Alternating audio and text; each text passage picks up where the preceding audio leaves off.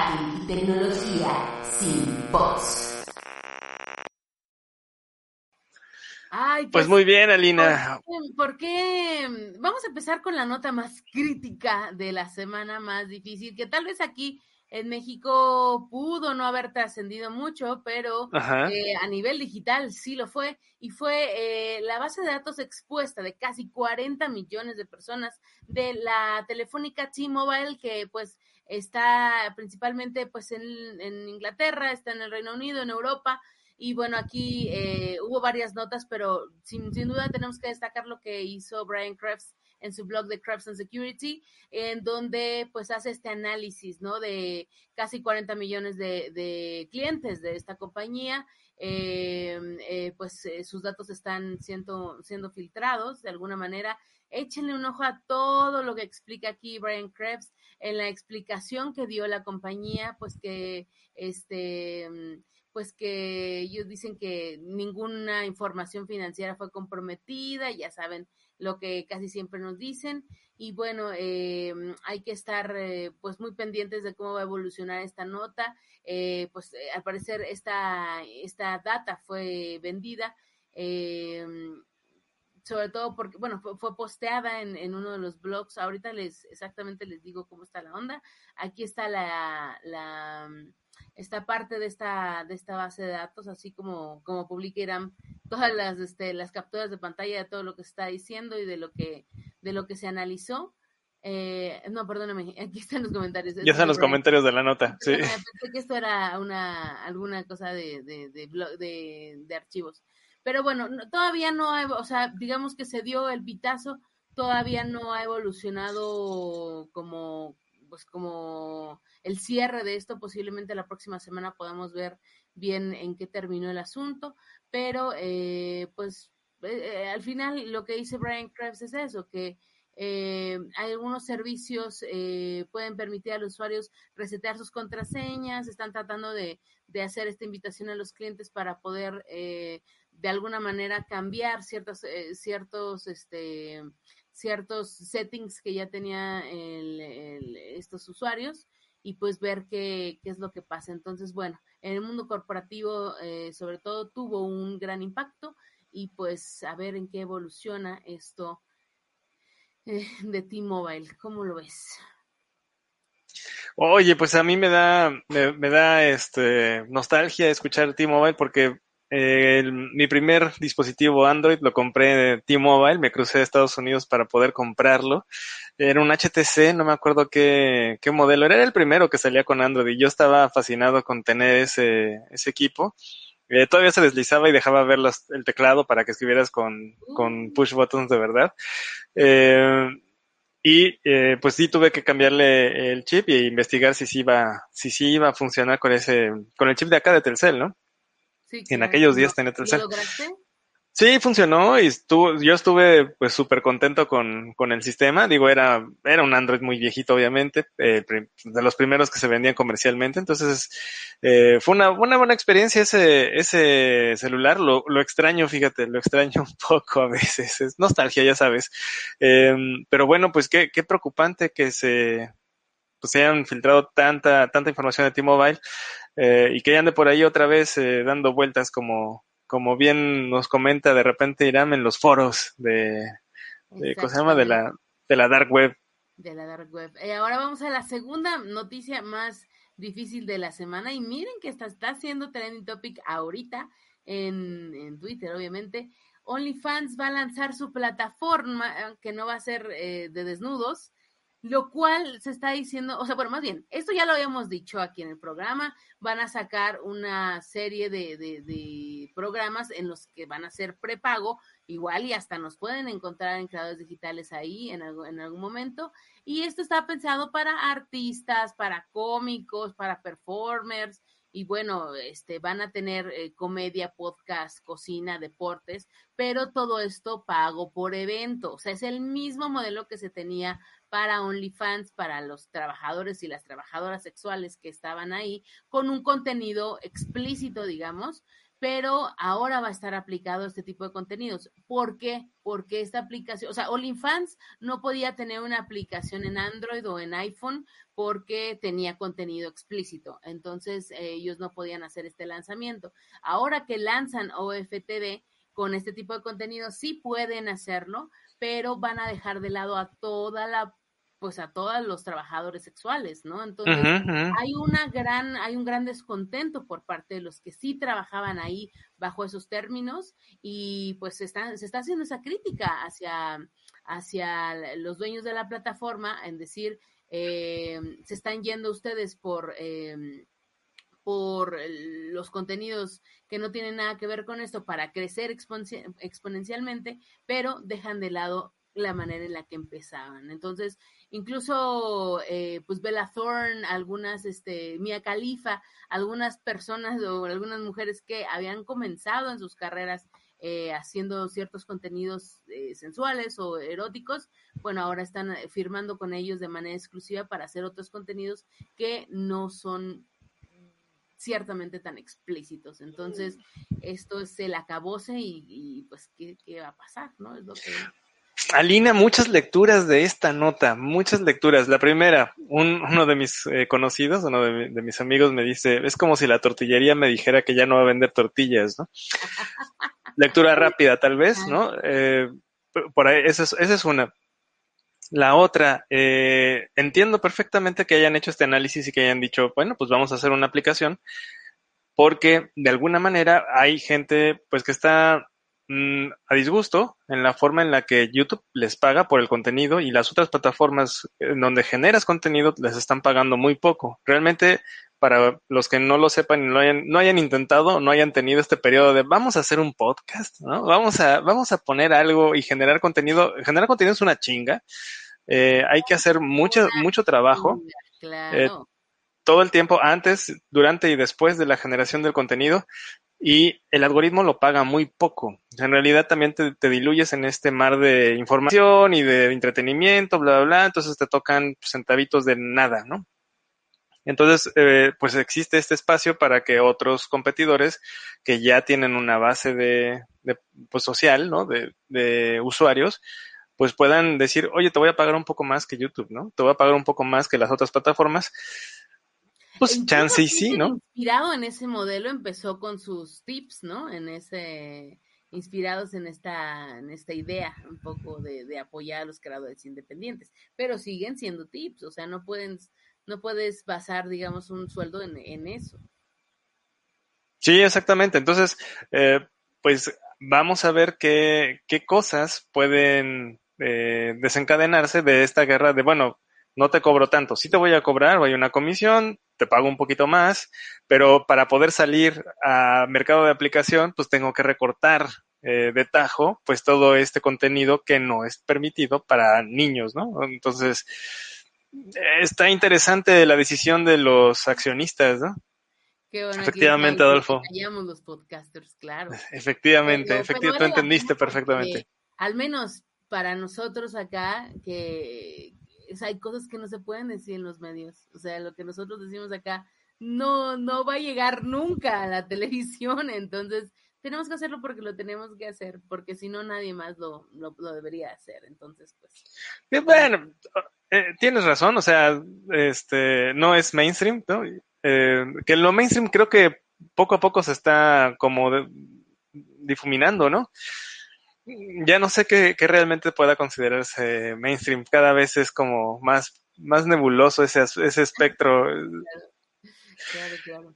Y pues eso, esa es una de las noticias más, más eh, fuertes. Ahora vamos a, al bloque Facebook, que hay mucho, hubo mucho que, que hablar. Yo creo que los abogados de Facebook de veras que sí están en un...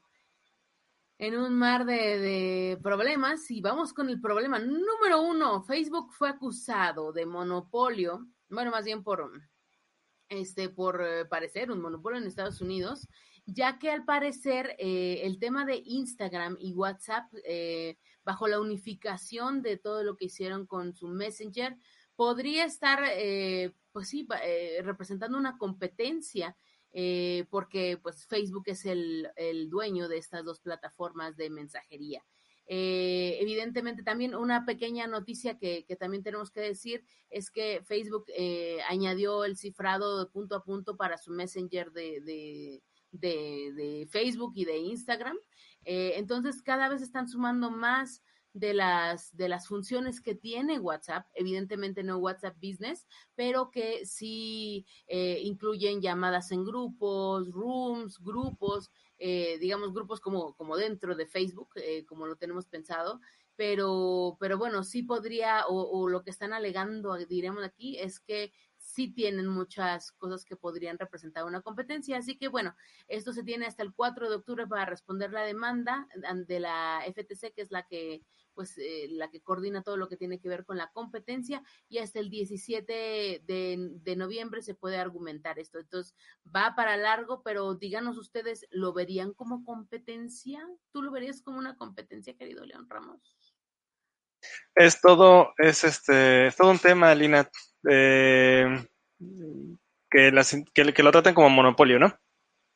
Eh, pues, pues básicamente, eh, si me lo pones así como monopolio, pues sí, es muy difícil que tú y yo saquemos una aplicación que pueda hacerle competencia a Instagram, por ejemplo, ¿no? Es eh, o eh, revisemos en tope de mente, ¿cuál sería el competidor de... ¿Cuál crees que sea el competidor de Instagram? O sea, ¿qué otra plataforma está compitiendo con ella? OnlyFans. Bueno, ¿pero de, en, en fotografías? Mmm, Pinterest. Siempre se dijo que era, que era el Pinterest, el nuevo Pinterest. Bueno, eh, ándale. Entonces, podemos tener ahí eh, Pinterest. La, hora, eh, la competencia de lo que sería este Facebook... Está esta rusa, ¿no? Hay, hay varias ahí, de, de chinas y, y rusas. Beca. Sí. Ahí es donde empezamos a hacer agua. O sea, si no podemos identificar muy bien cuáles son los las otras, eh, las otras opciones, eh, quiere decir que son un monopolio, ¿no? De, de alguna manera. Eh, híjole, no, no sé. Eh, sé que en China tienen un ecosistema completamente alterno, ¿no? Por, por, la, por su gran firewall. Y allá hay otras plataformas, pero tampoco las conozco, ¿no? Claro. Pues sí, ese es el problema, pero pues a ver qué pasa. Pero sí, sobre todo, yo creo que en el tema, la gente que, que conoce sobre todo de, de comunicación de pues bilateral entre mexicanos, Estados Unidos, entre Europa... Eh, esto tiene mucho que ver con la manera en que se comunican, porque pues ya a través de líneas telefónicas pues sabemos que es muy caro. Yo me acuerdo todavía que, por ejemplo, en Inglaterra en O dos te daban como planes de minutos gratuitos, y pues ahora es ilógico porque marcas vía WhatsApp o marcas vía FaceTime, ¿no? O sea, ahí también podría ser una competencia, este, tal vez FaceTime y los mensajes, ¿no?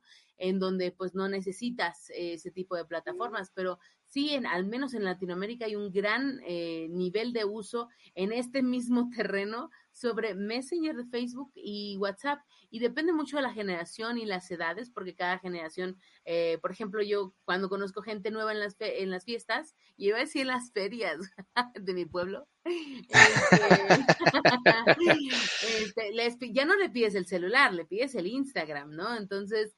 Eh, pues ya platicas directamente vía Instagram con ciertas personas, pero es lo mismo, o sea, vuelves al mismo Messenger de, de Facebook, o sea, está dentro de esa misma... Es en el ecosistema. Y, y pues sí, es, está complicado. Pues sí, sí, o sea, así es cierta, así visto muy críticamente, pues sí es un monopolio. Eh, hay que ver qué tanto, qué tanto lo van a morder para separarlo, obligarlos a separarlo, no sé. Eh, ¿Tú optarías por separarlo y darle bola a otros participantes o eh, no lo bueno, tocarías? Es que también tendríamos que, o sea, ver qué tan fair o qué tan justa es la competencia entre Signal o Signal versus Telegram, ¿no? Esto que se decía que la gente iba, iba a migrar porque WhatsApp ya no estaba respetando la, la privacidad. La privacidad. No, pero, pues sí, o sea, depende de, de, de cómo la gente lo use y este... Y, y pues sí, bueno.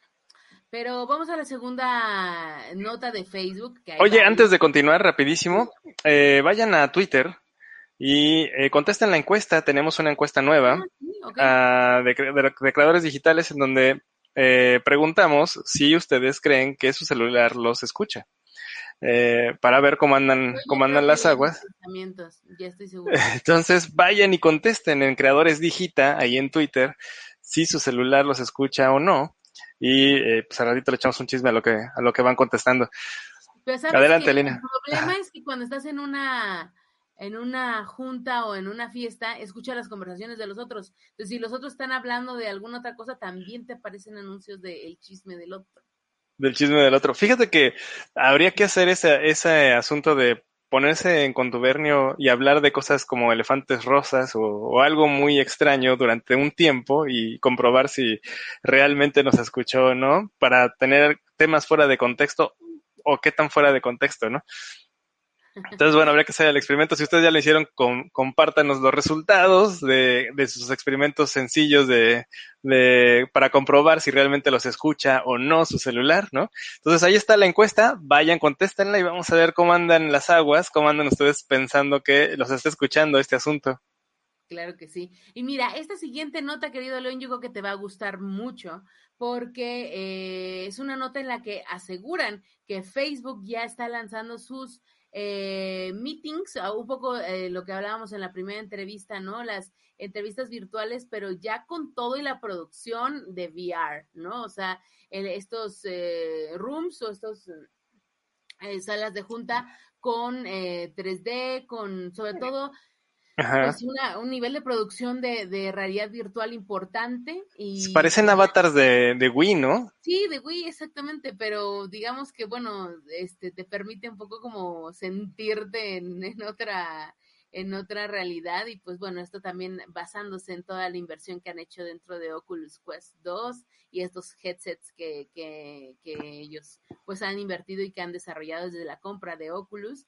Y bueno, estos eh, estos, estos este, salones pueden soportar hasta dieciséis eh, usuarios con estos eh, con estos eh, visores de Oculus, eh, que cada uno cuestan nada más trescientos dolaritos y que incluso pues treinta y cuatro usuarios adicionales se pueden unir a la llamada, este también yo me imagino que como escuchas de, de este tipo de cosas. O sea, esto no va a competir contra Zoom y Zoom eh, de, de webinars, eh, no es todavía una plataforma pensada para, para grandes audiencias, es una cosa que trata de, me imagino, recrear como una intimidad dentro de, de esto. Y bueno, ya saben que esta aplicación que se llama Miro ha tenido muchísima, muchísimo éxito para tener una interacción dentro de las juntas. Bueno, pues aquí también van a poder tra- escribir en, esto, en estos eh, pizarrones blancos o poder presentar, aquí vemos por ejemplo un mock-up, eh, uh-huh. que puedan eh, tratar como de integrar esto, porque sin duda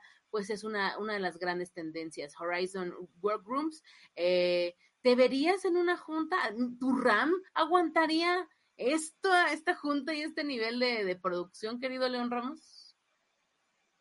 Híjole, quién sabe, Alina. Y no sé también, ¿tú comprarías Oculus? ¿Comprarías el, o, o los has, los has calado? A mí me marea. Lo intenté con el cardboard de Google, tener el celular Ajá. aquí. Para alguien que tiene cuatro de miopía, no es de Dios, o sea, no quiero disminuir mis dioptrías, no aumentarlas. Entonces, no, no, no, es que tener el celular aquí es, es horrible, no, no, no, no me gusta. No. Sí, pues mira, no sé si mi, si mi rama aguante participar en la conferencia, pero también eh, no sé qué tan productivo llegue a ser. Eh, Hay que, como lo comentamos en la primera sesión, eh, pues hacerse de dinámicas nuevas, o sea, habría que calarlo y ver cómo vamos a adaptar esas dinámicas a estas, a estas reuniones, porque no sé si vamos a querer tratarlas como una reunión convencional en donde, pues, permítame tantito, voy por, voy por mi café, ¿no? Así como, y, y tú estás ahí sentado perdiendo el tiempo esperando a que el otro, ¿no? Se, se, pues, vuelva a sentar en su silla.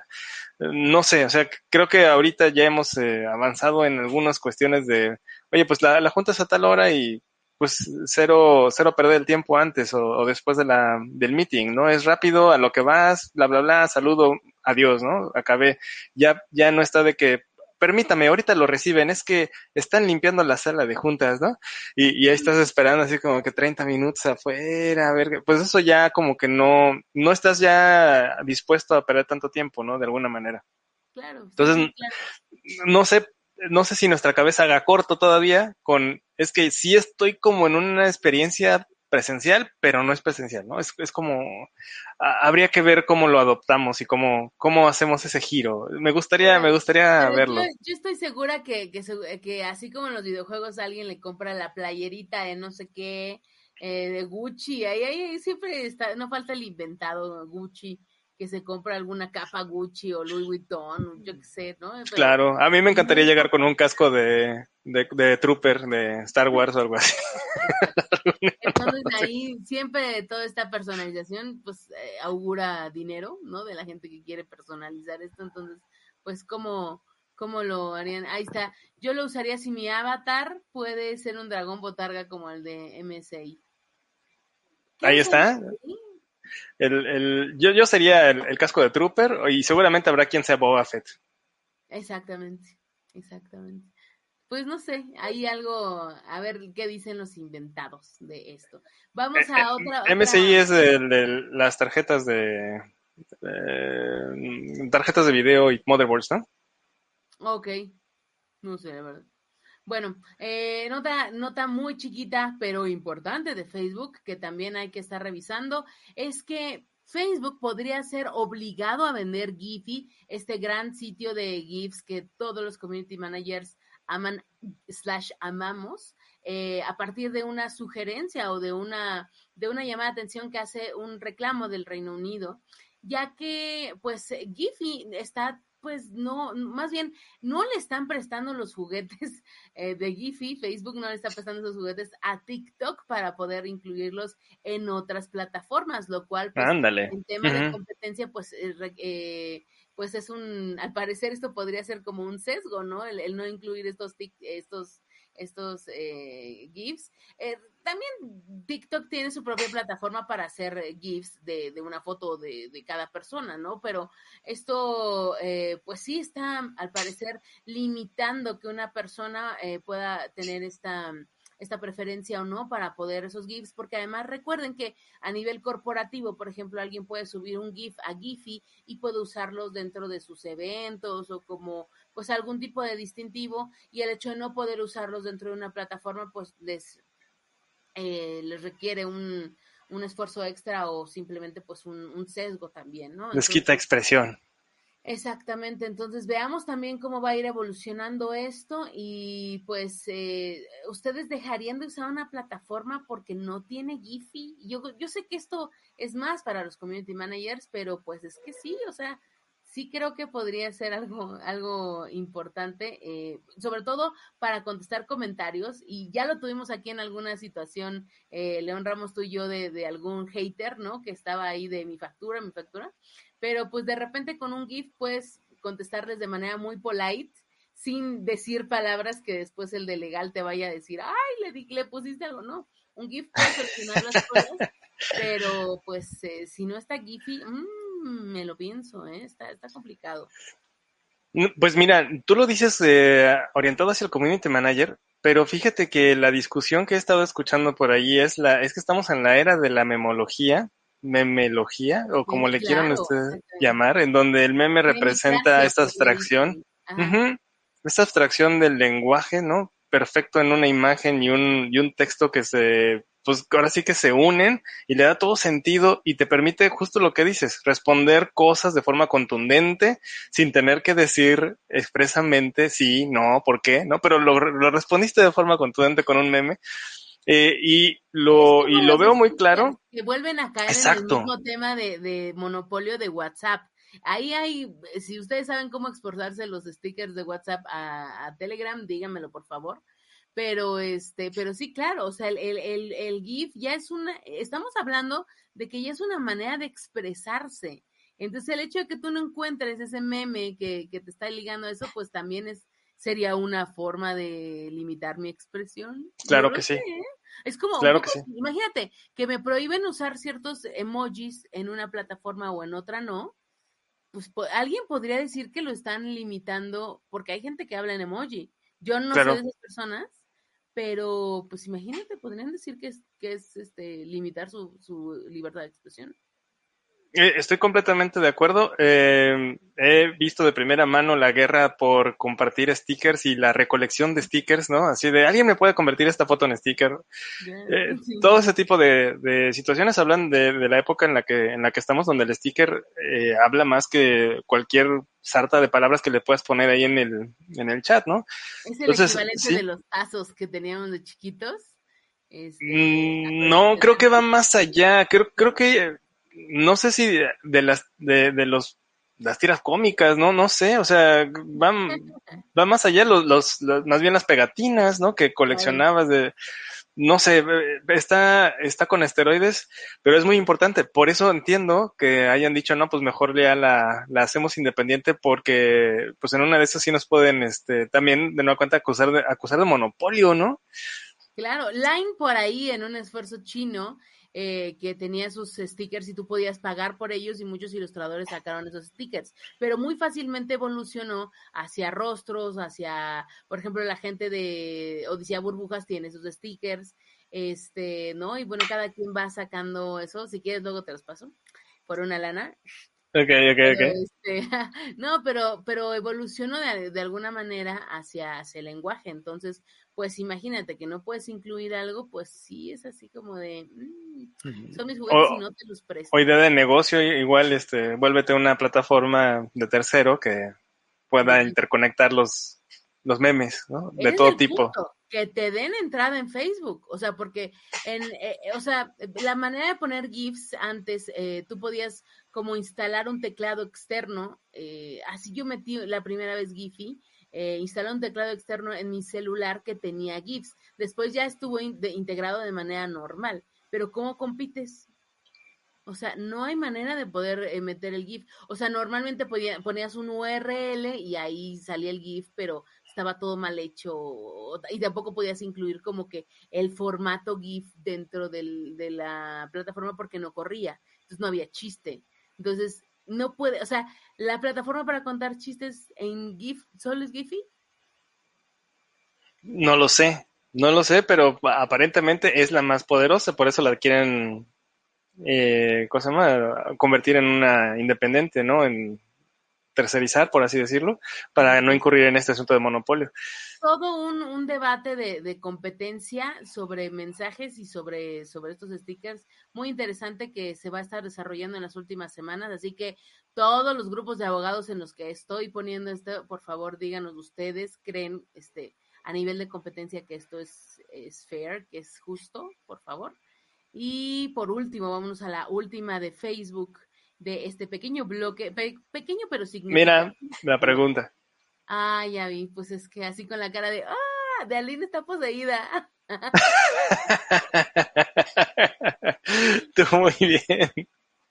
Voy a, vamos a lanzarlos, pero para el canal de Telegram que tenemos ahí.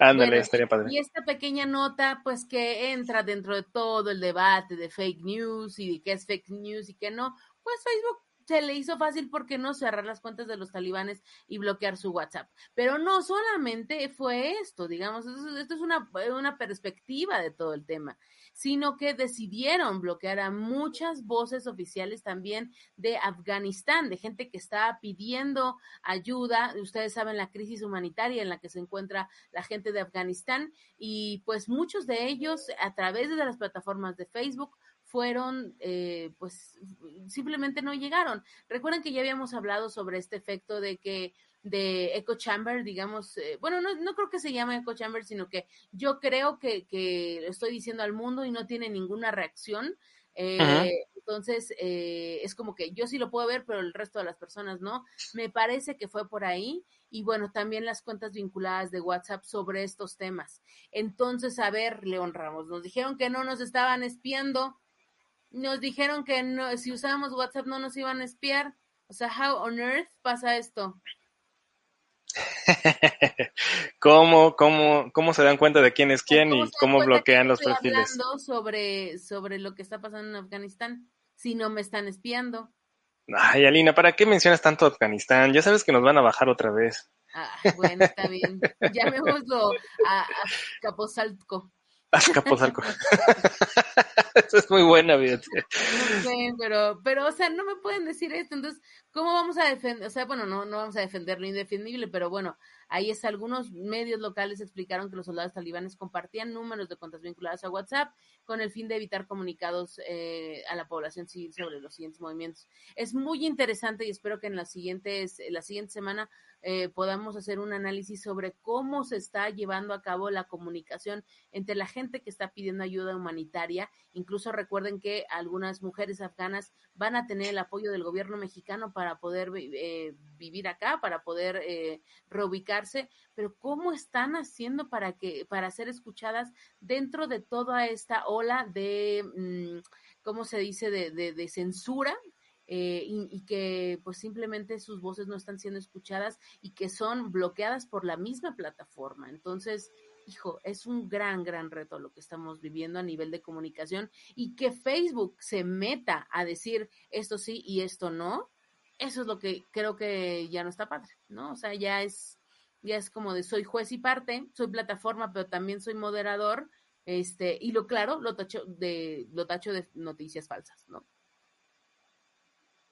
Y híjole, Alina, pues sí, ese es un, es un tema bien difícil, porque Eh, ser juez de, de esta situación te pone en el lugar de tú decidir quién está bien y quién está mal, ¿no? Moralmente tú evitas este juicio de valor en decir, bueno, el taliban está mal porque es un extremista religioso eh, o eh, es porque creen una...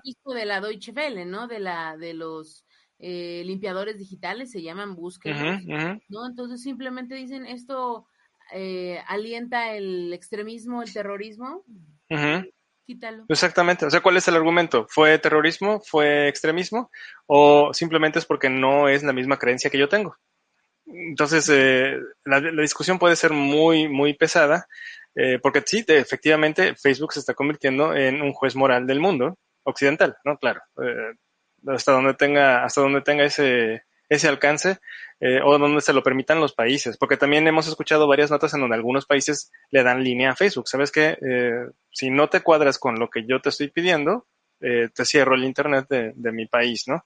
Y bueno, pues ahí está China. Entonces, eh, sí, están eh, las plataformas jugando este es, en esta tablita de soy soy este curador moral, cuando hasta donde llego, hasta donde puedo, Eh, siempre y cuando el, el gobierno local no me lo no me lo impida, ¿no? Y pues ahorita el problema es que el gobierno pues no existe en Afganistán. Eh, creo que ya es de facto ahora sí el, el talibán, pero pues eh, ¿quién es el que puede emitir este juicio de valor? Pues es, es este la plataforma, ¿no? Claro. Y también en el tema de Afganistán también es importante destacar que esta nota que comparte R T sobre que Estados Unidos está eh, borra de internet datos sobre su presencia en Afganistán. Se informa que, de, que las agencias estadounidenses empezaron a borrar sitios web, artículos, fotos a finales de la semana pasada con el supuesto, supuesto objetivo de proteger de la venganza del movimiento talibán a los afganos que colaboraron con Estados Unidos. Varias agencias ofici- eh, federales, eh, esta nota la pueden leer en R T, se las voy a leer brevemente lo más importante. Varias agencias federales estadounidenses que operaban en Afganistán están eliminando sitios web, artículos y fotos que atestiguaban sus actividades en el país, supuestamente con el objetivo de proteger la, de la venganza del movimiento talibán a los afganos que colaboraron con Estados Unidos. Se informa que las agencias empezaron a borrar los siguientes registros a finales de la semana pasada, cuando los talibanes avanzaban rápidamente por el territorio del país. La decisión habría sido tomada ante el temor que los talibanes identifiquen a los afganos que colaboraron con los estadounidenses y se beneficiaron de sus actividades. La actividad de, del Departamento de Estado es solamente eliminar el contenido en situaciones excepcionales como esta. De este modo, el personal del departamento cumple con los requisitos de retención de expedientes, afirmó Ned Price, portavoz del Departamento de Estado de Estados Unidos.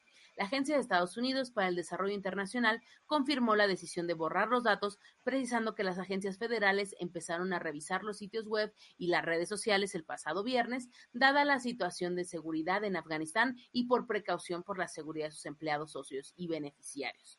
Yo les digo, esto de borrar cosas y hacer así como que vamos a revisar todos tus tweets viejitos y todas tus fotos antiguas de redes, es un negociazo, ¿eh? Es un negocio. Uh-huh, uh-huh. Oye, Alina, y esto nos lleva a, a varios temas. El primero es, eh, si borras de internet, eh, entonces ya no existe, o sea, ese registro digital acaba de desaparecer y por ende la historia ya se reescribe. Ya Archive, ¿no? archive punto org, a ver si guarda un registro de cómo... de cómo era la página antes. Así exactamente. Cómo, cómo era la pero, página. Sí, entiendo que existe el Internet Archive, pero, bueno, el archivo de Internet, pero si lograras borrarlo o si el gobierno de Estados Unidos tiene injerencia sobre el, sobre el archivo y solicita que se borre y lo hacen, entonces realmente no existió. Y, eh, o qué tanto creemos que lo, la información que se sube a la nube es permanente, cuando en realidad, eh, pues es también fugaz y se puede desaparecer de un, de un día para otro y nosotros tan cómodos sin hacer respaldos de nuestras de nuestra misma información personal, ¿no? Entonces, eh, ahí ahí tenemos este que discutir un poco acerca de la, los datos que queremos que se que permanezcan, ¿no? Y cómo los vamos a guardar en un futuro para generaciones. Entonces, estamos hablando de datos que no queremos no queremos que eh, que dependan de una plataforma, de un de una versión de un archivo, de o sea, de una versión de un sistema operativo, eh, cosas que permanezcan para la memoria de la humanidad en un futuro, ¿no? ¿Cómo, cómo lo están haciendo o cómo lo estamos haciendo para que se mantengan ahí eh, y que no cuando bajen un switch, ¡pum!, desaparezcan, ¿no? Es el derecho a ser olvidado, ¿no? El derecho a ser recordado y sobre todo que creo que es una labor casi periodística el estar cachando estos sitios web, eh, como lo hacíamos al principio de la pandemia, ¿no? Que en algún momento el número de registros de contagiados se perdió, la confianza en la O M S y es por eso que entró la institución John Hopkins, bueno, el Instituto John Hopkins, eh, como referencia mundial de esta situación, pero pero sí hay, hay un, un tema de estar viendo si se mueven las estructuras, los mapas de sitios, porque incluso hay instituciones que ya no tienen mapas de sitios para saber qué se está modificando, qué está siendo subido, qué está siendo bajado, y hay que tener un ojo bien crítico para saber ese tuit de ayer o ese tweet de hace tres semanas ya no está. ¿Por qué? ¿Qué es lo que está pasando? Y tener una lectura crítica hacia eso, eh, que en este caso, pues bueno, tiene que ver mucho con política y con adelantarse hacia, o sea, si esto ya había pasado semanas antes, ante la declaración de Joe Biden de que esto no iba a pasar, entonces ahí estaba el blim, blim, blim, esto, esto se va a poner peor en unas semanas. Entonces, ajá, hijos, está muy interesante. Y, y fíjate que yo, eh, a través de los R S S en los medios, puedo guardar una copia um, en cache, en cache, en caché, uh-huh, uh-huh. de, de un sitio web, y lo mismo lo hago con a través de Instapaper o de Pocket, que me da una foto que, que es, es, un, es un cookie, digamos, que se queda en mi, en mi computadora y que puedo saber, y que tal vez ya que estoy en, en línea, ya veo que ya lo modificaron. Ustedes saben que trabajo algunas cosas con Milenio, entonces cuando hay algo que ya está modificado, lo que yo tengo en mi computadora no es lo mismo que tengo en, en línea. Ajá. Entonces eh, puedo saber que hay una modificación, pero en el en el caso de las páginas en donde so, sí son blogs o con, o sea, eh, puedo saber que, que puede existir una diferencia, pero en, en sitios de, de instituciones que no tienen un R S S, no hay manera de que yo pueda saber eh, o pueda guardar una copia en ese sentido. Entonces Es, es, es, este, es complicado. Uh-huh, uh-huh. Aquí sí, tenemos... lo que se sube a la nube no se queda allá, allá arriba de, por siempre, no es permanente, ¿no? Dice Adolfo Cabrera, ¿creen que blockchain ayuda a darle seguimiento a ese contenido digital? Muy buena pregunta, muy buena aportación, gracias Adolfo. Creo que Porque creo que es pieza fundamental, ¿eh? Justamente por eso los certificados de arte ahorita de los N F Ts, de pues del mismo dinero electrónico, eh, y buscan que los certificados de la, idealmente de la S E P, de la secundaria, de los títulos, puedan estar en blockchain para eso, para que puedan ser transparentes y no exista así como de el, la falsificación de Santo Domingo, digamos, ¿no? Si no está en blockchain. Uh-huh. Sino, sí, eh, y es que nos enfrentamos a todo, Alina, nos, nos enfrentamos a eh, información, por ejemplo, de catastro, ¿no?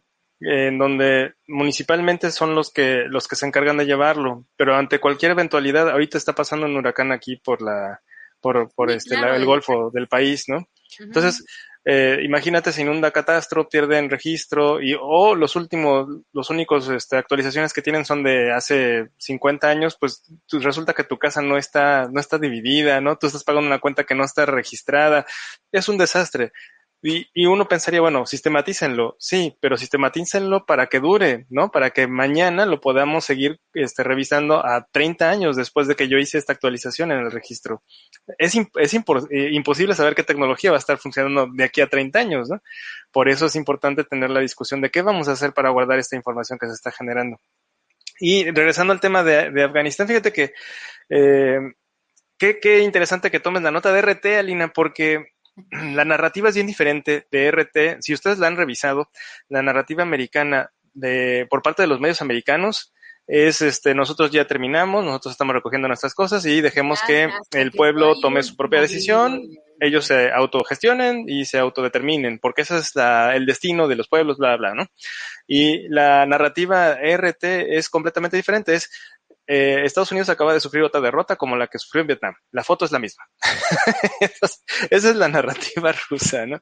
Entonces, eh, es interesante hacer este ejercicio de estar comparando los, las narrativas. Este, dirían por ahí una dialéctica de tres pesos, pero eh, háganla, ¿no? Échenle, échenle una revisada y vean las dos, las dos caras de la moneda sobre, pues, qué está pasando en, en esa zona y contraste sus propios puntos de vista, ¿no? Claro. Claro, claro. Y bueno, vamos aquí a una nota, una nota de Amazon. Ahí ya cerramos nuestro bloque Facebook. Ahora vamos rapidísimo con Amazon, que eh, pues lanzó un, un concurso sobre inteligencia artificial, justamente lo que hablábamos con Morsa, eh, para ver cuánto aguanta un bot platicando con los clientes de Amazon.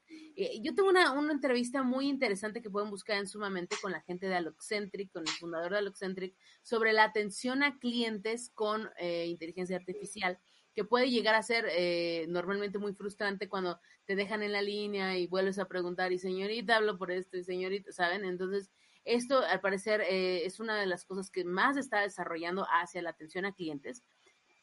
Y desarrollaron un, un premio que se llama Alexa Prize Social Bot Grand Challenge, donde invitaron a las personas a, a que, bueno, a los desarrolladores a que sus aplicaciones puedan tener eh, social bots para Alexa y que puedan estar eh, dentro de sus dispositivos, pero que puedan tener conversaciones fluidas. Entonces, bueno, esta nota viene de, desde venture beat punto com y pueden ver eh, cuánto tiempo aproximado Eh, pueden tener. Entonces, más o menos en la, en la ronda, ronda final fueron doce minutos y cuarenta y dos segundos. Evidentemente, pues habrá que ver sobre qué hablaron. Eh, aquí es, eh, desarrollan un poco cuánto ganaron, que el, el ganador ganó quinientos mil dólares y fue eh, de la Universidad Checa eh, Técnica.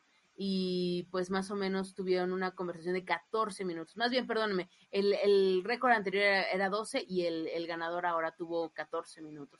Entonces hay que ver, eh, pues estudiar un poco más esto sobre cómo son los temas. Recuerden además que los, que los bots de, de Alexa ya hasta respiran, ya nos dan una sensación mucho más eh, humana de, de poder eh, tener eh, estas conversaciones. Y pues cómo van ligando en diferentes idiomas, si estamos mezclando idiomas, eh, los tonos de voz. Ya hay un Alexa norteño que yo muero de ganas por probar, este, para ver si realmente me dice, está con madre, así te la bañaste. O sea, realmente, hombre, primo, está con madre. Está con madre. Nos van a bloquear el episodio por tu culpa. Como siempre. Pero bueno, está buena esa nota de, de Venture Beat, échale un ojo.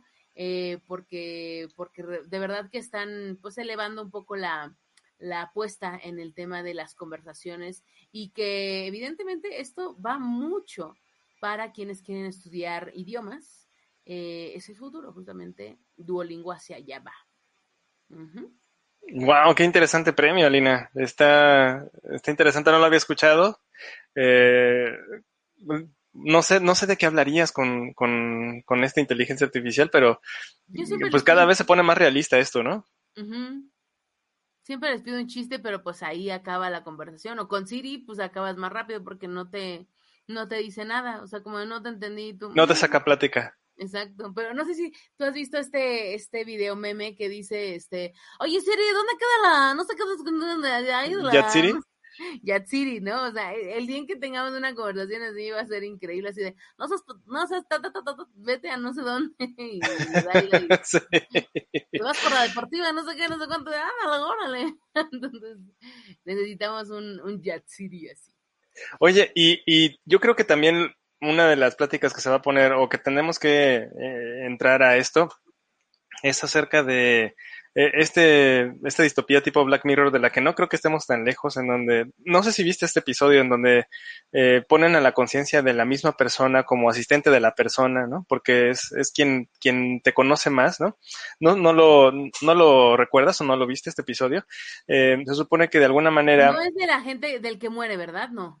No, no, no, es, es, eh, toman la conciencia de, de una persona y la meten dentro de la Alexa, por así decirlo, no, de su Alexa, y entonces eh, esta persona se siente ahí como, como, como esclava, ¿no? Eh, se intenta rebelar y lo que sea, pero al final del día lo logran domar y le dicen, pues es que tienes que darle servicio a ti mismo, o sea, en realidad tú eres una copia de la conciencia de la persona que está afuera y tienes que servirle, tú, lo, tú te conoces mejor que nadie, a darle servicio, ¿no? Entonces, eh, esto es como llevarlo a, al epítome de, de, de esta inteligencia artificial, pero eh, lo, a, a donde quiero llegar con todo esto es, ten, llegaremos al momento de reconocer una inteligencia artificial como una inteligencia, como una, un ente, una, una especie de persona y darle derechos, ¿no? Y de, y de repente en algún momento estar este, eh, hablando de eh, cortesía a las inteligencias artificiales y de asesinato de inteligencia artificial. O sea, suena muy muy distópico, porque a mí me gusta ese tipo de cosas, ese, ese tipo de, de cuentos. Ya, ya saben que esta semana salió el cuento, ahí échenle un lente. Eh, no, me gusta ese tipo de... Todos los lunes. Uh-huh. Ese tipo de, de, de cosas se antojan muy distópicas, pero es una eh, es algo que va a ocurrir. O sea, en algún momento lo vamos a sentir tan eh, tan humano, esta inteligencia artificial, que realmente vamos a dudar si este este humano está vivo o no, ¿no? Eh, esa esa cuestión de pues, creamos vida o no creamos vida, ¿en dónde estamos? Si creamos vida, ¿somos Dios? Eh, es, ya empieza a complicarse y espero poder tener esa plática en un futuro en, en este podcast. Claro, y fíjate que... que...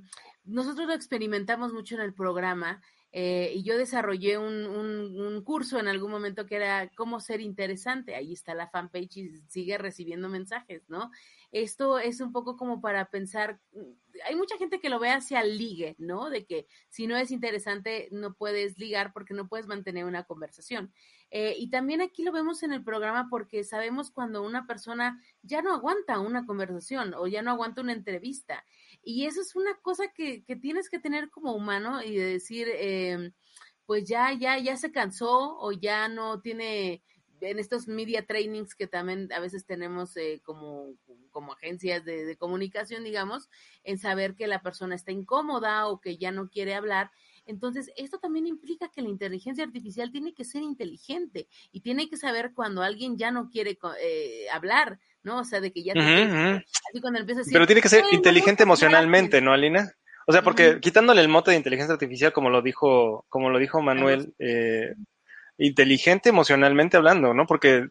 En claro. teoría tenemos toda esta pléyade de inteligencias, ¿no? Entonces, sí, como lo dices, no es nada más inteligencia artificial porque relaciona datos, sino que realmente entiende qué es lo que está pasando. Es un poco cuando estás en casa de alguien y empiezan a barrer y dices, ya me están corriendo, ¿no? Entonces, tendrá esa sensibilidad de decir, este vato ya no quiere hablar más, ya, ya, ya, ahora sí, ya bájale, y, y pues no, porque el chiste aquí era mantener la conversación por el mayor tiempo posible. Entonces, si yo de repente ya no quiero hablar y me siento más, muy incómoda, ¿cómo le hizo para sacarme más y más plática?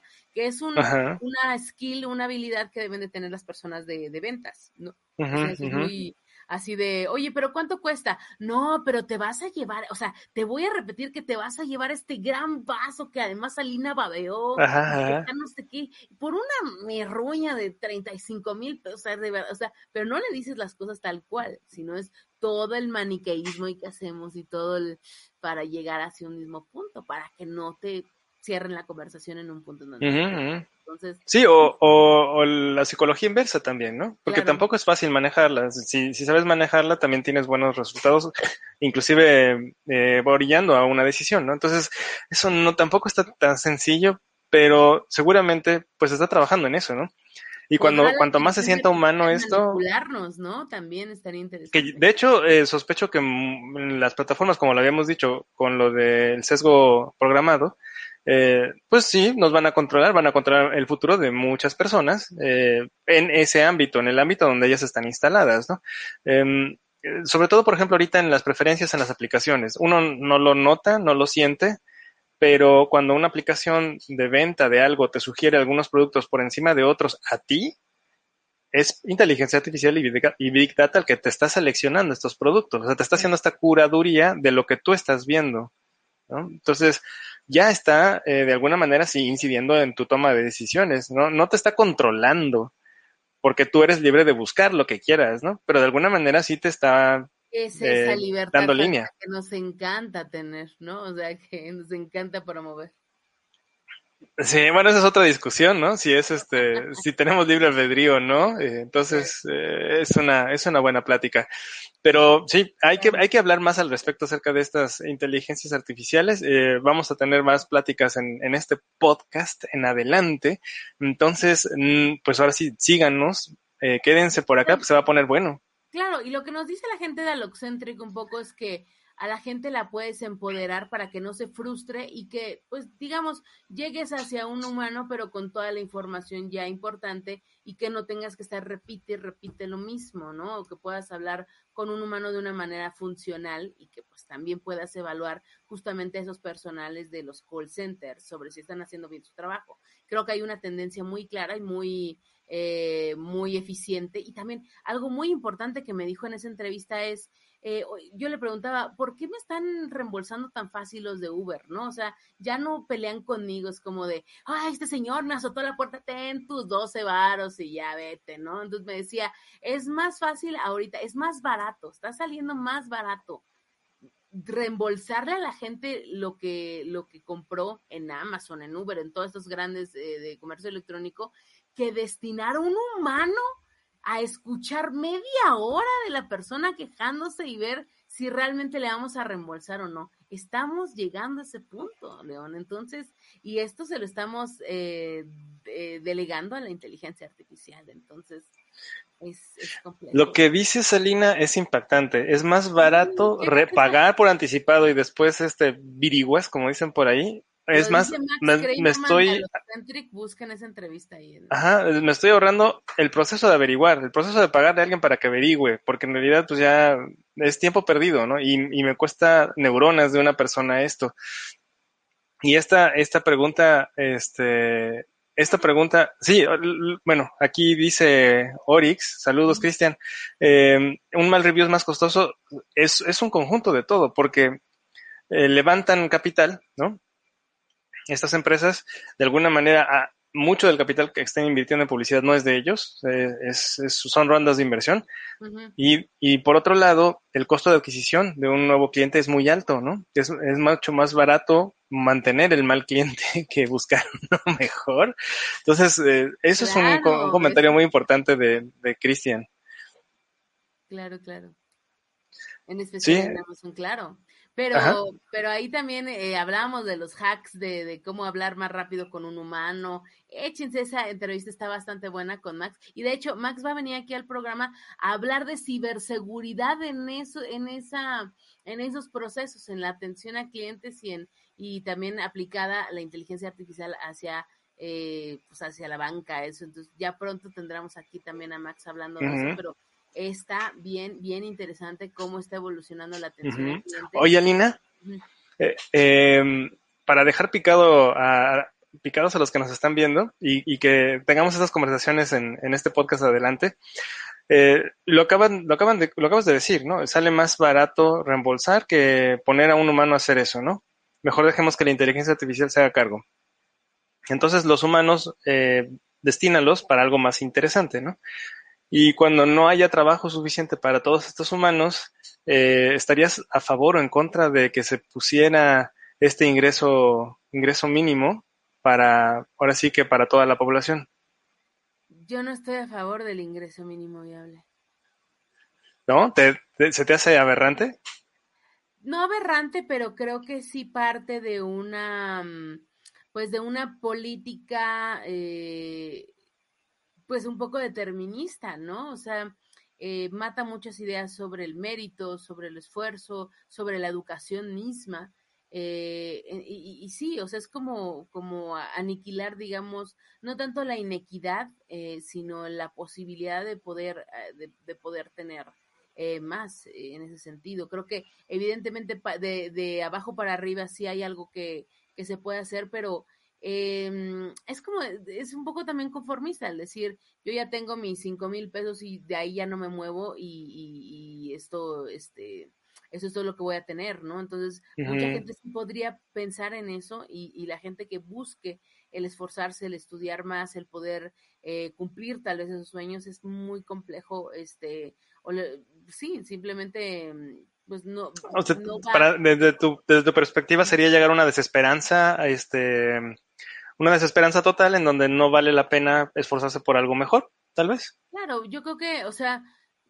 Y me voy a meter, es que no me quiero meter en temas holísticos y así, pero yo creo que también parte de la idea de que las personas puedan, o sea, es decir, es negarles la posibilidad de que puedan generar más por su cuenta. Sé que puede ser difícil por diferentes razones como la discapacidad o por la edad, pero siempre hay una manera de poder eh, hacerlo. O sea, te digo, no quiero guaycicanear aquí, pero sí creo que hay, eh, a través de la educación ayuda mucho El, el hecho de que puedan eh, se puedan lograr muchas cosas eh, para bien y que puedan y que puedan pues tener algún otro.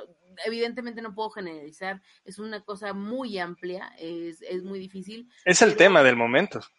Pero creo que sí sí nos niega un poco la, la posibilidad del esfuerzo y hace mucha falta en eso. Y lo, lo vimos en la plática que tuvimos con Empleos T I, con O C C, ¿no? El esfuerzo que, que hacen estos chicos por buscar un empleo y que simplemente uh-huh. si no se les da, pues yo ya vivo con mis papás, ya tengo como que lo, lo mío resuelto y no me tengo por qué esforzar. Uh-huh. Entonces, híjole, ajá, sí, exactamente. Claro. Mira, Adolfo, Adolfo este, aquí este apoya tu... Yo no lo, claro, es, es muy evidente. Sí, sí.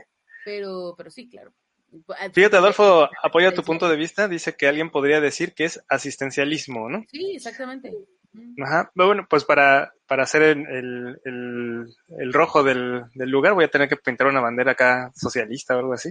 Yo sí estaría a favor, fíjate, porque te daría una base para tener tu, pues, tus necesidades básicas cubiertas y de ahí poderte cuestionar sobre lo que realmente quieres hacer, pero ya no por necesidad, sino por satisfacción de tu propio sentido de vida, ¿no? Entonces, tú llegas, es lo que dicen, el desarrollo de una sociedad, eh, por ejemplo, hacia el arte, hacia la, hacia la educación, hacia lo más, eh, hacia lo, los conocimientos más refinados, digamos, no refinado como de, uy, qué, qué refinado, sino hacia, hacia la filosofía, por ejemplo, como teníamos a nuestra primera invitada, parte de que tú ya tienes eh, satisfechas tus necesidades básicas. Es fundamental, eh, ya podrías comprar un libro, ya podrías leer una novela por gusto, muchas cosas podrían plantearse así porque sabes que tu salud no está en riesgo porque uh-huh. las horas que estás invirtiendo no, este, no van a poner en riesgo eso, ¿no? Pero eh, el tema es que la gente no se estanque ahí, que a esa idea uh-huh. dice Adolfo que ese sería asistencialismo, de yo no me voy a mover de aquí porque ya tengo lo que yo estoy cómodo, ¿no? Pero esa es la mentalidad de cada quien. O sea, si, si esto fuera, si a mí me aseguraras tú, León Ramos, como presidente de este país, que la gente no se va a, a conformar con eso y que va a buscar más, te diría, ok, porque es un punto de partida, pero hay otros que lo ven como un punto final. Uh-huh, uh-huh. ¿Tú, tú crees que, tú cómo crees que esto resulte de los de un gobierno tan este tan socialista como el de Estados Unidos que aplicó esto en Alaska? ¿Cómo, cómo crees que resulte de eso en, en este lugar? Digo, sé que es un lugar pues difícil, ¿no? Pues es muy frío, eh, debe de ser como difícil sobrevivir allá. No me imagino el tipo de frío que pueden tener. Eh, No sé cómo vaya eso, pero estaría padre revisar cómo resuelven ese ingreso mínimo allá, ¿no? Ojalá lo ahorren para comprar una, una balsa porque se está derritiendo todo. Entonces, Entonces que... esos son el tipo de discusiones que, que nos gustaría tener por acá con respecto a la inteligencia artificial, ¿no? Este, no sé si se vaya, vaya a desembocar. Esto que dijo Morsa de los guardias de seguridad, yo que llevé la comunicación de una empresa de, ciberse- de seguridad, perdón, física, privada, me, me, me golpeó. Dije, Dios mío, el poder tener a una persona ahí físicamente no es un... O sea, es, es una persona desperdiciada, estoy completamente de acuerdo, pero también parte de la fuerza bruta, parte del poder, parte del control, parte uh-huh. de la de la desconfianza de que no puedes permitir que alguien se salte un, una, un, pues tal vez hay, hay una cosa para poner algún gafete para que pueda entrar o no, pero hay gente que se salta. Si todo mundo realmente obedecía a las reglas, ya dirías, el policía puede estar leyendo todo el tiempo porque no tiene que estar vigilando. Uh-huh. O, o no se no se justifica su puesto, ¿no? Tienes claro, toda la razón. No lo podemos platicar aquí por cuestiones de tiempo porque traemos hoy una agenda muy pesada, pero eh, claro, no, no puedes partir, eh, digamos que de la confianza en ese sentido porque esas empresas o esas personas están ahí simplemente para ejercer la presión. Incluso hay estudios de, de el hecho de ver una persona con una pistola, de ver con una macana, la simple representación que ya tenemos de ese tipo de, de, de, de armas nos, nos pone en, en aviso sobre lo que podría pasar si nosotros nos queremos. Es una cuestión de disuadir, ¿no? Uh-huh, uh-huh. Alguna cuestión o alguna conducta, pero esas personas están ahí para ejercer un poder y un control. Claro. No tanto porque el señor quisiera estudiar filosofía y no lo, no lo hubiera logrado. Uh-huh. Tienes que saber que además es una de las profesiones más necesitadas del país y en general de toda Latinoamérica, Eh, porque por justamente por eso, por, por la necesidad de controlar, de proteger los bienes, los bancos, la, to, todo lo demás. Si realmente no, no hubiera una necesidad de, de ese robo o de o un descontento, si quieres verlo así, de, de una sociedad, no tendría que existir esa profesión. Uh-huh, uh-huh, pero no estamos en esa posición. Aquí sí, estoy de acuerdo. Este comentario está muy interesante, Alina, y creo que puede este, leerse en los dos sentidos, tanto la lectura que tú tienes de, de asistencialismo o de conformismo y la de búsqueda de la propia, de la propia autorrealización. Dice... Dice Cristian, mi hermano en Estados Unidos tiene una franquicia tipo Subway y esto está pasando. Eh, todavía siguen con esa inercia. Durante el COVID los gringos repartieron muchos estímulos fiscales y como resultado le renunciaban a la semana dos o tres personas sin avisar. Simplemente le colgaban la chamba, ¿no? Eh, y, y le fueron a picar el trabajo. ¿Cómo? Le fueron a picar el trabajo. Así decía una amiga. Claro. Y fíjate, Aquí, sí, es, algo, es algo que he conversado con varias personas también de comunicación, que hay un hay un cierto descontento, hay una cierta, eh, pues sí, como, como eh, ha sido, el reclutamiento ha sido más difícil eh, durante la, la pandemia, a pesar de que tengan juntas y a pesar de que parezca el candidato ideal, de repente te dicen o no se presentan. Y pues como esto es virtual, es mucho más fácil uh-huh, poder votar uh-huh. estas cosas y pues justo, bueno, aquí en, en un Subway pues es físicamente, pero pero sí, es... es, es sí, sí. Es que mira, la lectura eh, de las dos de los dos puntos de vista está muy claro. O sea, de, desde el punto de vista, eh, ahora sí que del... del empleador, ¿no? Es así, de, pues bola de flojos. Les dan un poquito de dinero y ya no quieren venir a trabajar. O sea, es, es muy simple, es, no tienes que buscarle mucho. Eh, pero eh, igual, desde el otro lado de la moneda es, bueno, realmente ellos trabajan por necesidad. Eh, ese, ese empleo no lo quieren. Tal vez quisieran hacer otras cosas. Y si ya tienen esto cubierto, la necesidad está cubierta, pues no lo van a hacer porque lo, lo quieran hacer. No, no lo satisface como personas, ¿no? Entonces tenías estas dos lecturas. Es, es interesante el experimento social en donde estamos todos atrapados ahorita. Yo creo que, por ejemplo, yo tengo, vuelvo con la misma frase de Álvaro Cueva que dice, mi sueño erótico es tener un día completo para mí y dibujar y leer y estudiar ópera todo el día si quieres. Pero hay días en los que no lo puedo hacer porque tengo otras obligaciones o simplemente la ansiedad no me deja. O sea, la ansiedad no me permite concentrarme. Y tengo resuelto ese día. Tengo resuelto el techo, tengo resuelta la comida, tengo resuelto el agua caliente si tú quieres. Pero mi capacidad mental, mi cansan- que deriva en cansancio, y que si como mal y como alguna cochinada ya este, me afectó el estómago y te jodió todo el día. Entonces, tal vez ese tiempo que tú decías ya lo tienes dedicado para estudiar o para poder ap- aprovecharlo, eh, te lo jodió la ansiedad, te lo jodió una diarrea, te uh-huh, lo jodió uh-huh. eh, lo que tú quieras, o simplemente te duermes.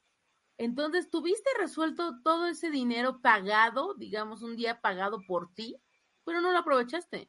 Entonces, podría ser exactamente lo mismo, que tengas todo lo físicamente o lo económicamente que podrías necesitar, pero no lo estás, eh, o sea, no estás creando nada, es como un nihilismo, ¿no? Eh, alguna vez anduve con un nihilista y era eso como de, ¿para qué me voy a esforzar más si esto pues, se va a ir a la chingada? O sea, si, si, ay, otra vez, nos van a cancelar el... Pues, pero, ¿para, ¿para qué vas a, para qué vas a... Eh, sí, exacto, bueno, él se, él se metía a droga y, este, y ese era el rollo, como la vida no tiene por qué progresar o nosotros no significamos nada en el universo, pues yo vivo como con lo que tengo y vivo feliz y se acabó, ¿no? Entonces, ajá, ajá. Claramente, pues era complicado comprenderlo, sí, sí. Pero, pero sí me... Y sobre todo tengo muchos amigos así en Europa, o sea, gente que vive con, la, con el apoyo, o sea, so, por ejemplo, argentinos que eh, viven de padres italianos que se fueron a vivir allá, que viven con el apoyo de desempleo y no tienen que hacer nada más porque tienen lo mínimo indispensable y pues se la viven en fiestas, se la viven drogándose, y no tienen la obligación de hacer algo más con eso. Ajá, mientras ajá. que hay gente que soñaría con estudiar eh, gracias a los privilegios que tiene la Unión Europea, tal vez con Inglaterra, en lo que tú quieras. Y no, no puede, no puede acceder. Estoy de acuerdo contigo. Oye, pero y, y entonces, ay, ahí tendríamos que discutir por qué es necesario ser productivo. O sea, ¿por qué no puedes vivir sin producir, no? Y hoy me lo dijo Morsa, ¿eh? Que soy una, ¿qué? ¿Psicótica o qué me digo? O sea, es, es, un, es un golpe bien raro, ¿no? Esta, esta loca, ¿no? Que se la iba haciendo, este... Ah, fíjate, con mi ingreso mínimo habría podcast diario seguro. O sea, yo podría buscar... las entrevistas. Eh, ¿Quién sabe, Alina? ¿Quién sabe? También es mucho es mucho contenido para generar diariamente, ¿no? Horas, obviamente, pero al menos, mira, uno de media hora ya lo podremos, o sea, este lo podemos cortar en cachitos de media hora. Ah, claro, ah, claro, una pero entrevista cada día. Todos los días las hay. Perdón, me estabas diciendo algo. No, no, está perfecto. No, pues eh, ahora sí que los invitamos a que a que pues eh, nos comenten y participen y nos digan de qué otros temas este hablar, porque esto es el, el tipo de conversaciones que está eh, a los que nos está orillando la, el desarrollo de esta tecnología, tecnología que no teníamos y momentos en, en la historia del mundo que no habíamos eh, enfrentado. ¿Cuál es la respuesta? Pues quién sabe. O sea, así que la, la iremos descubriendo en el camino. Sí se puede. Es que A S X, que viene el grupo de networking, saludos, este, yo produzco el lunes y hago cosas para Álvaro Cueva, este, entonces yo, créeme, produzco todos los días, todo, todos los días produzco, entonces, este, este es mi descanso un poco, de alguna manera de, de no De, de producir de una manera. De producir no produciendo. Es como los programadores. Me, me tomo un tiempo para un proyecto personal y programo. Algo me para mí. Producir. La verdad es que a veces, este, por eso es que no me ven en pantalla porque estoy metiendo plecas, estoy metiendo, pro, programando todo lo que sigue, pero me, me encanta producir. Pero este, pero es eso, o sea, el, a mí, el, el, a, sí te puedo decir, así como en pláticas de la vida con, con este Marta de Baile. Te diría que a mí lo que me impulsó siempre y que, y que Morsa lo dijo, que pues ha visto mis dibujos desde hace más de doce años, ¿no? Eh, para mí el, el escribir, eh, tener este blog que ya di de baja y todos mis dibujos eran impulsados por un gran, gran muy miedo a la muerte. Entonces eh, yo pensaba que si no contaba lo que pasaba en el... en las estaciones de radio donde yo estaba y en los conciertos donde yo, donde yo estaba, si moría ese día, pues ya al menos había quedado la, la huella ahí de, de, de esas cosas, ¿no? Eh, como lo entiendo, lo entiendo. Dejar ese... ese, ese de constancia, ¿no? De que pasó, uh-huh. Ajá, exactamente. Pero, y ahora tal vez no lo veo tan necesario, eh, pero, pero sí era como un, una cosa motivada por el miedo a la muerte. Entonces, yo al menos, eh, cuando he estado sin trabajo, a veces digo, ya no voy a hacer algo, pero no puedo, o sea, yo, yo tengo que estar haciendo cosas porque no, no sé, no, no. B C B. No, no sí, pero... pero o por, o por ajá, y, y fíjate que también ahí viene esa, esa, ese asunto de que no todos eh, tenemos el mismo carácter y eh, también podría usarse en, en contra de lo de la inteligencia artificial, ¿no? Eh... Porque no va a liberar a que todos sean creativos, porque no todos somos creativos, ¿no? Hay, hay personas a los que nos gusta hacer cosas de repente repetitivas porque te da paz mental en ciertos momentos del, del día, ¿no? Entonces, eh, hay muchos tipos de personas.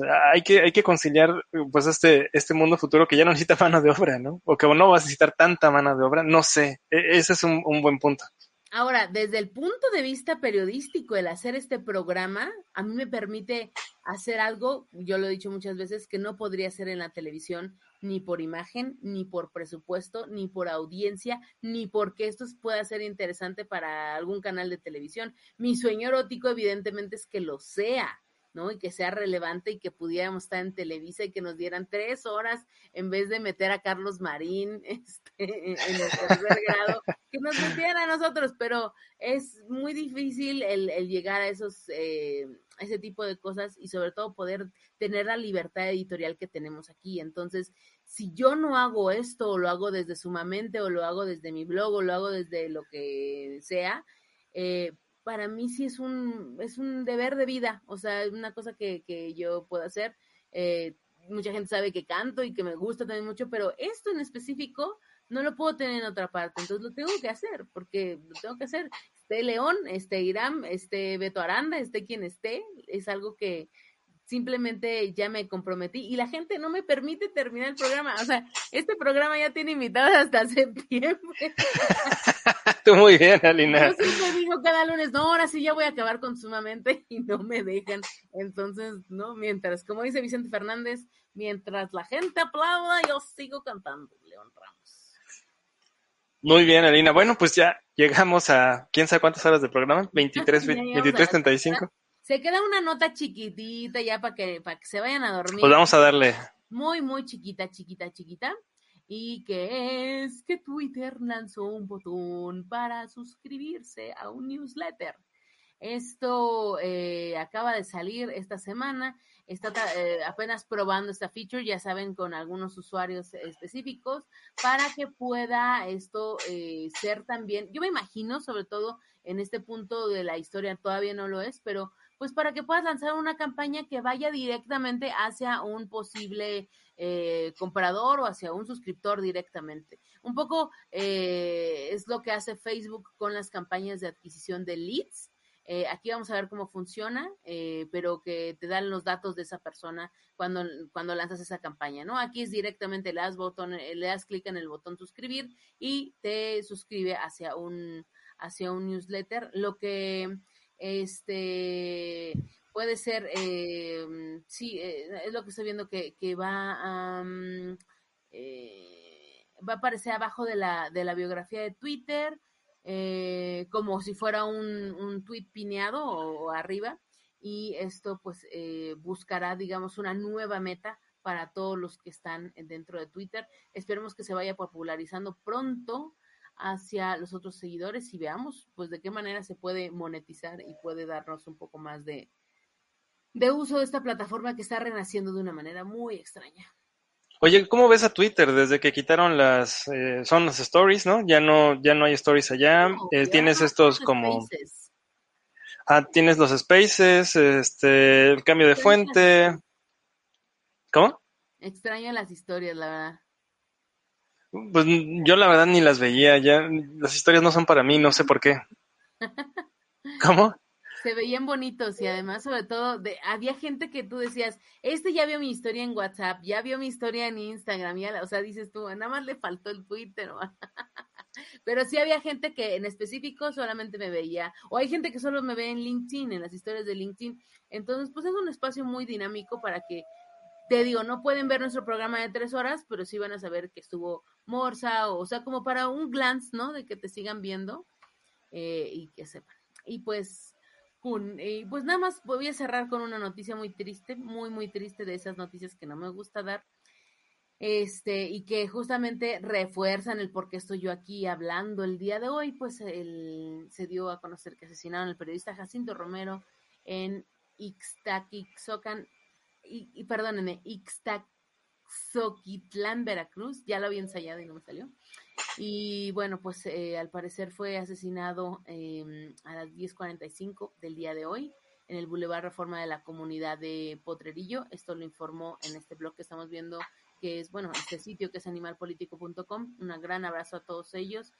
Y pues al parecer eh, eh, eh, salió eh, eh, mientras creo que estaba, lo asesinaron, ajá, ah no, perdón, eh, ay, es que había leído que estaba saliendo de un lugar, eh, criminalística, y bueno, bueno, aquí está la nota si la si la quieren ver. No me he metido mucho a, a explorar los otros medios, eh, pero bueno, para mí es muy importante que, eh, pues este es el, aquí hacen la cuenta que es el sexto periodista asesinado a lo que va del dos mil veintiuno mexicano, así que pues por todas las personas que no se pueden expresar en los medios de comunicación, por todas las personas que quieren dar a conocer Eh, lo que los demás no puedan decir, o lo que la gente en radio nada más está cotorreando gente por teléfono y no sabe el poder que tiene en esos medios de comunicación. Hay quienes necesitan esos espacios para poder dar a conocer otro tipo de cosas, y bueno, pues en este en este programa yo se lo se lo dedico a Jacinto, y que descanse en paz, y un gran eh, un gran abrazo y un muy sentido pésame a su familia. Pues sí, sin palabras, Alina, que, que de... Ay, pues no sé, este, qué difícil, qué difícil nota. Notas bien complicadas, pero bueno, es así como siempre es bueno, pues tratar de hacer un homenaje a todos ellos que arriesgan su vida por darnos información. Pues sí, sí, no hay de otra, no hay de otra, no, pues sí, qué, qué lamentable, qué lamentable noticia, Alina, este, pero pues así, ay, así es acá. Pues bueno, recuerden por favor seguirnos en twitter.com diagonal creadores digita, facebook.com diagonal creadores digita, ayúdenos a mover esto en, entre sus contactos, entre sus grupos, por favor.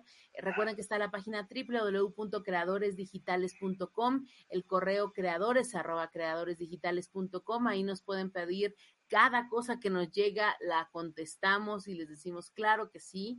Y pues estábamos en arroba, en twitter.com diagonal, arroba Alina Poulain, a, en twitter.com diagonal, eh, F U L B chica O U S, twitter.com diagonal, Iram C O O P, que no vino el día de hoy, pero eh, lo tendremos la próxima semana, eh, si Dios permite, y pues, o si Alá, o si el motor inmóvil lo permite.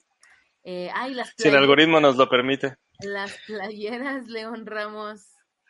Ah, sí, de hecho Iram es el que las, las va a despachar, entonces nada más hay que estar atentos a las dinámicas, ah, no, que, ahora que no vino. Creadores arroba creadoresdigitales punto com para podérselas enviar.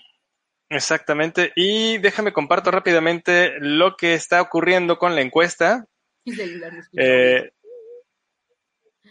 nadie, nadie está completamente seguro de que no te escucha el celular. La, ahora sí que los que contestaron la encuesta dicen que sí, y tal vez algunos dicen, bueno, pues chance y sí. Entonces ahí están los números, eh, realmente nadie está, nadie está este, seguro de que no. Está como que la tendencia hacia, hacia el sí, ¿eh, Alina? Sí, les estuvo di y di, no, y no nos hacen caso. Y pues recuerden que tenemos un grupo en Telegram que es eh, eh, t.me diagonal creadores digita, ahí pueden seguirnos para mandarles la dirección, eh, que ya estamos al aire, y pues que tenemos una cita todos los jueves a las ocho y media de la noche aquí en, en, su, en su canal de confianza, en Facebook, en YouTube y en Twitter. Estamos transmitiendo simultáneamente, y pues ayúdenos a dar a conocer toda esta información. Y pues nada, querido León Ramos, pues así llegamos al final de este programa, nuevamente de tres horas que se me hace de cinco minutos. Sí. No, pues muchas gracias, Alina, por este jueves de Creadores Digitales. Eh, júntense para el siguiente, que ya tenemos invitados, este, como dice Alina, hasta, hasta septiembre. Es mi cumpleaños, entonces, entonces este, va a haber pastel y todo. Mariachis, por favor. Pues eh, no sé cómo suenan los mariachis con cubrebocas, Alina, entonces este, yo, yo lo veo, yo lo veo complicado, pero el pastel yo creo que sí, ¿no? Estaría padre el, el pastelillo, tráiganse sus gancitos por lo menos, ¿no? Con la velilla. Entonces, este, vamos a hacer la, la reunión virtual, así que este, así voy a festejar mi cumpleaños trabajando, señoras y señores. Ándale, perfectísimo, Alina. Pues entonces, aquí nos vemos el próximo jueves, y pues no me queda nada más que agradecerte, Alina, y decirles que hasta la próxima, creadores. Hasta la próxima. Bye.